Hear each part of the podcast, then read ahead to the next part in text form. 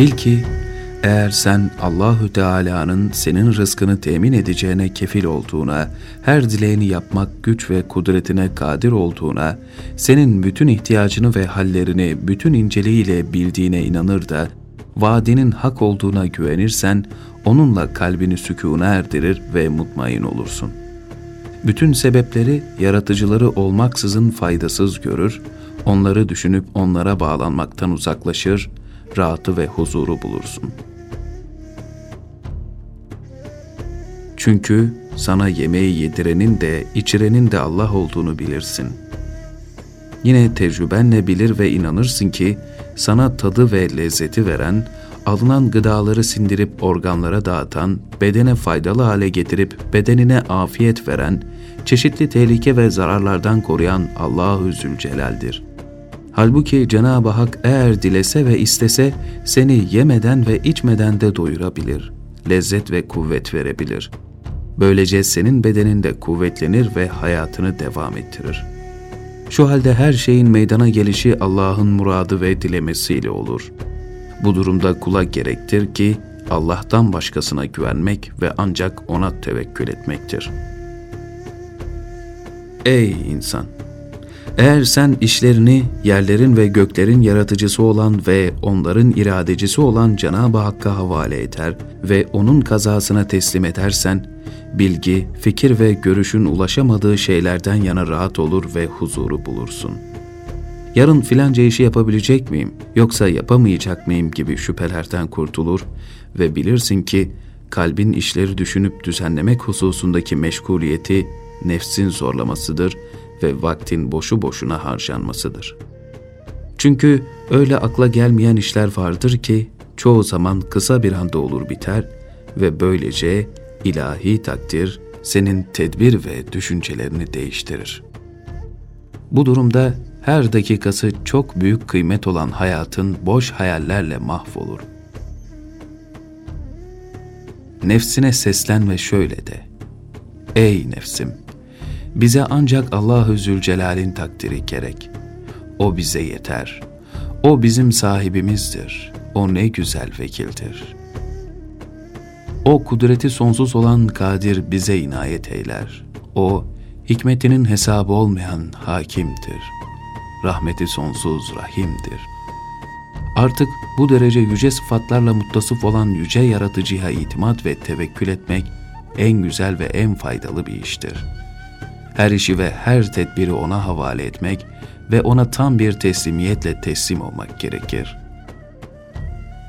Eğer sana bir bela ve musibet isabet eder ya da bir kötülüğe maruz kalırsan da nefsine hakim olup kalbine hükmedebilirsen, işte o zaman pişmanlıktan ve feryadı figan etmekten kurtulursun. Şüphe, vesvese ve şikayetçi olmaktan kurtulur, özellikle musibetin geldiği anda sabrederek tahammül gösterirsin. Esasen bela ve musibet anında sabır çok zordur.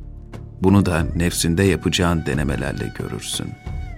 O zaman da nefsine seslen ve şöyle de. Ey nefsim! Bu bela bize haktan gelen bir oktur. Tedbir ya da hile bunu gidermez. O halde sabırlı ol ve belaya tahammül et. Çünkü Allah'ın gayb hazinelerindeki bela çeşitleri türlü türlüdür. Böyle yaparsan bil ki üzerindeki birçok belaları kaldırırsın. Musibet kara buluta benzer, bir müddet sonra geçer. Güneş çıkar da dilediğine kavuşursun. Buna sabret. Çünkü kurtuluş ve büyük sevaplar kazanmak bundandır. Eğer kazaya yer verir de acısından da tatlısından da aynı derecede razı olursan, esrar ve hallerini bilmediğin işlerde Cenab-ı Hakk'ın senin hakkındaki takdirini doğru bulur ve ondan razı olursun. Bu hal sana birçok tat ve zevkler verir. Bu durumda nefsine hitap ederek şöyle de. Ey nefsim! Şüphesiz Cenab-ı Hakk'ın ezelde takdir buyurduğu şeyler zamanı gelince olur.'' Ey Allah'ın kazasına razı olmayan nefis! Bu isyanından ne kazanıyorsun? Sen Allah'ı kendine Rab kabul ettim diyorsun. O halde niçin onun kazasına razı olmuyorsun? Yoksa kazanın rububiyet şanından olduğunu bilmiyor musun? İyi bil ki Allah'ın bütün kazasına razı olmadığı müddetçe onun rızasını ve muhabbetini kazanamazsın. Cenab-ı Hak sana bir müddet dünyalık vermediği zamansa nefsine şöyle seslenirsin. Ey nefsim! Cenab-ı Hak senin halini senden daha iyi bilir. O sana herkesten daha çok acır. O aleme rızık veren rezzakat alemdir.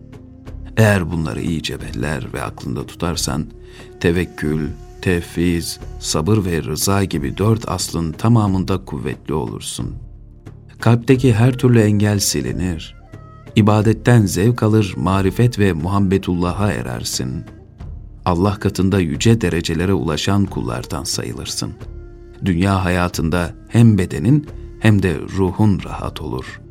Ahirette de saadete ererek hem dünyada ve hem de ahirette selamete erersin.''